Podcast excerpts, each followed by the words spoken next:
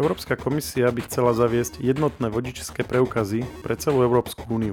Mali by byť prístupné dokonca aj z mobilu a mali by uľahčiť pokutovanie zahraničných vodičov.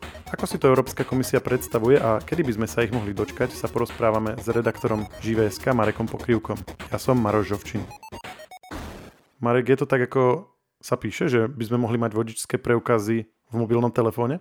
Zatiaľ je to iba taký prvotný návrh Európskej komisie, takže nejaké definitívne e, definitívne verdikty ešte je prískoro. Poďme si povedať o tom, že ako ten návrh presne vyzerá. Ako sa vlastne zrodil? To je nejaký dlhodobejší projekt, alebo teraz sme o tom počuli prvýkrát? Tak Európska únia sa snaží zjednotiť legislatívu vo viacerých rôznych odvetviach alebo oblastiach, takže nie je to nejaké prekvapenie, že sa, že sa to dotýka aj tohto a súvisí to vlastne s tou snahou znížiť e, počet obetí na, na cestách. Európska komisia v tejto súvisí pripomína, že len za minulý rok na cestách Európskej únie zomrelo viac než 20 tisíc ľudí.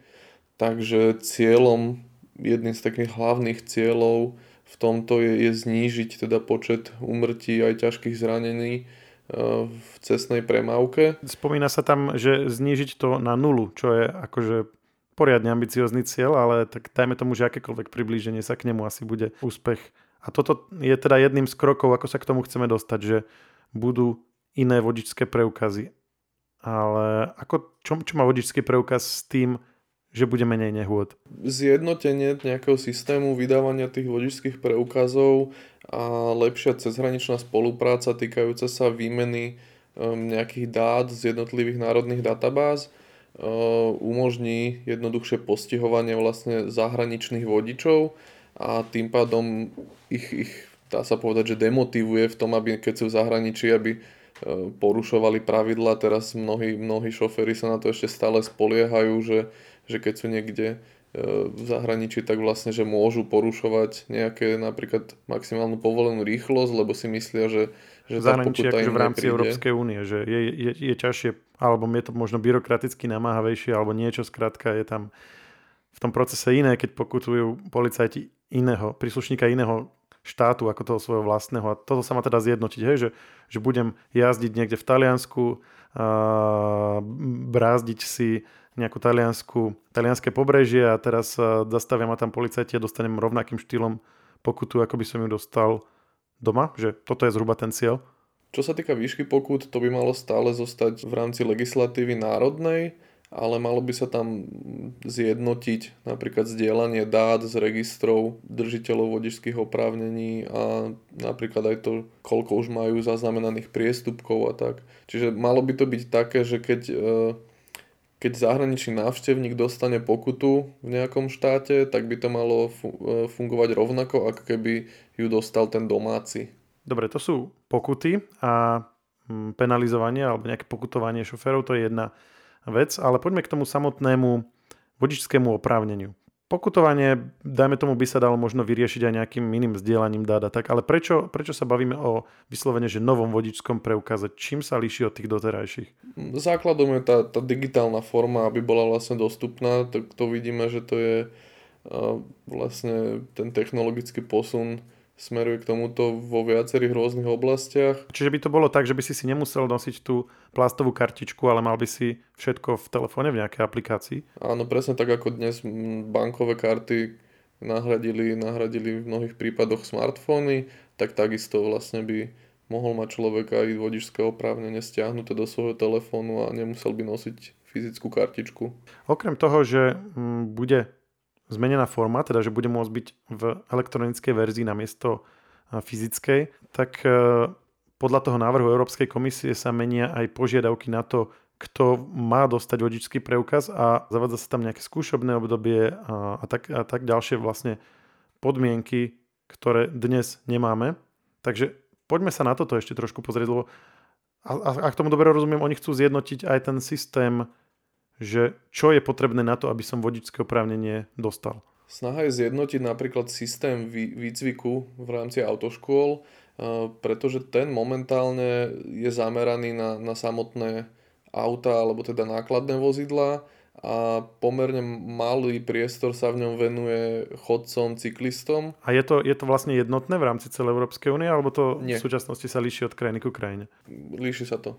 Mhm, takže a oni to chcú zaviesť akože jednotný systém. Čiže rovnaké v podstate skúšky budeš musieť zložiť v Holandsku a rovnaké, dajme tomu, na Slovensku. To je zatiaľ prískoro hovoriť, že či, či by mali byť súčasťou toho naozaj, že identické skúšky, podľa mňa skôr nie, vzhľadom aj na to, že napríklad tá holandská infraštruktúra je oveľa viac zameraná na cyklistov a teda uh, tí šoféry musia rátať s trochu iným vizuálom tých ciest uh, a tá orientácia v rámci, v rámci ciest, v rámci celej infraštruktúry teda je trochu iná. Hey, pre, preto som to aj uvedel ako príklad. Čiže čo, že oni zatiaľ len povedali, že chcú mať ako keby rovnaké nároky, alebo, alebo v akej rovine je, tá, je to zjednotenie v tomto ich návrhu? Zatiaľ, keďže je to len taký pracovný návrh prvý uh, Európskej komisie, tak zatiaľ tam nie sú nejaké konkrétne rysy, uh, že akým spôsobom by, by mali byť tieto veci teda zrealizované.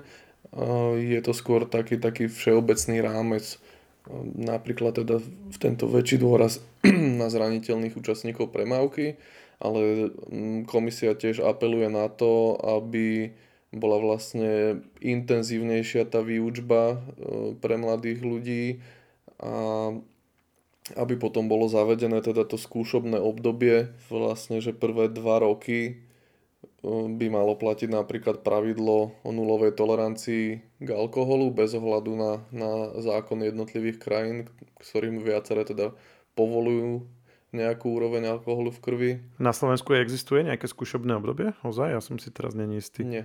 Aktuálne, ak sa nebavíme o tých šoféroch, ktorí majú 17 rokov, tým vlastne musia uh-huh. až do 18 jazdiť, jazdiť so sprievodom a toto je napríklad jedno pravidlo, ktoré už naša legislatíva vlastne má zavedené, ale viaceré členské štáty Európskej únie nie a komisia chce, aby sa to zjednotilo. Spomína sa tu aj väčší dôraz na e, zdravotnú spôsobilosť. Je to nejakým spôsobom upresnené, čo sa tým myslí? V návrhu spomína komisia napríklad pokroky v liečbe cukrovky, ktorá mohla v minulosti niektorých šoferov vlastne diskvalifikovať, že to, že to bola mm, vlastne taká zdravotná indispozícia, ktorá mohla spôsobovať problémy šoférom, ale v jej liečbe došlo k nejakým pokrokom a teda chce, chce to komisia keby zmierniť. A čiže dnes, keď je niekto cukrovkár, tak nemôže byť šofér? Môže byť šoférom, ale závisí to teda od zdravotnej spôsobilosti, ktorú posúdi lekár Ehm, na Slovensku sa menil zákon týkajúci sa tohto v roku 2018 a podľa toho sa teda rozši- rozlišuje niekoľko skupín ľudí s cukrovkou a podľa toho, že do ktorej patria, tak podľa toho majú, majú vlastne špecifikované, že či môžu a ako môžu viesť motorové vozidlo.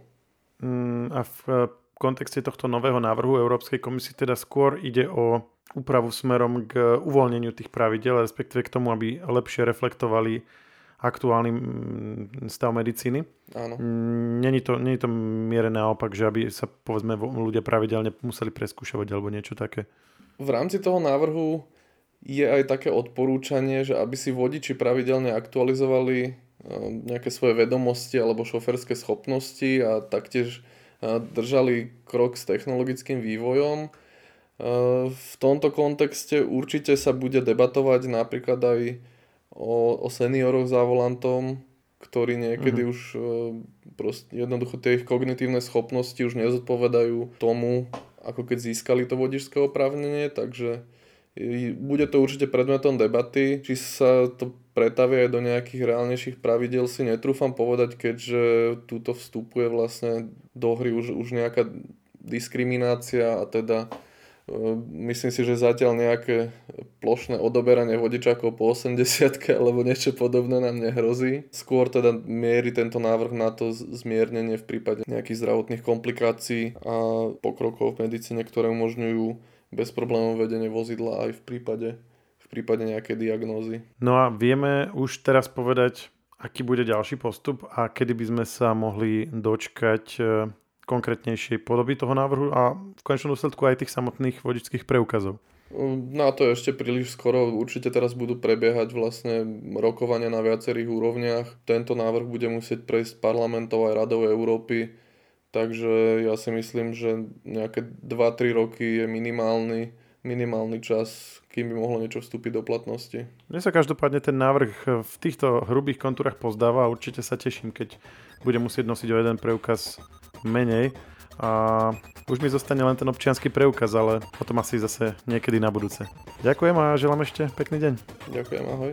Ak nás ešte chcete počúvať naďalej, môžete v tom istom podcastovom feede, v ktorom práve počúvate tento podcast, teda technologický podcast Share, si vypočuť napríklad náš posledný Share Talks, v ktorom sa s Lukášom Zacharom rozprávame o tom, aké nové seriály, filmy a hry nás čakajú v marci. To je už na dnes všetko.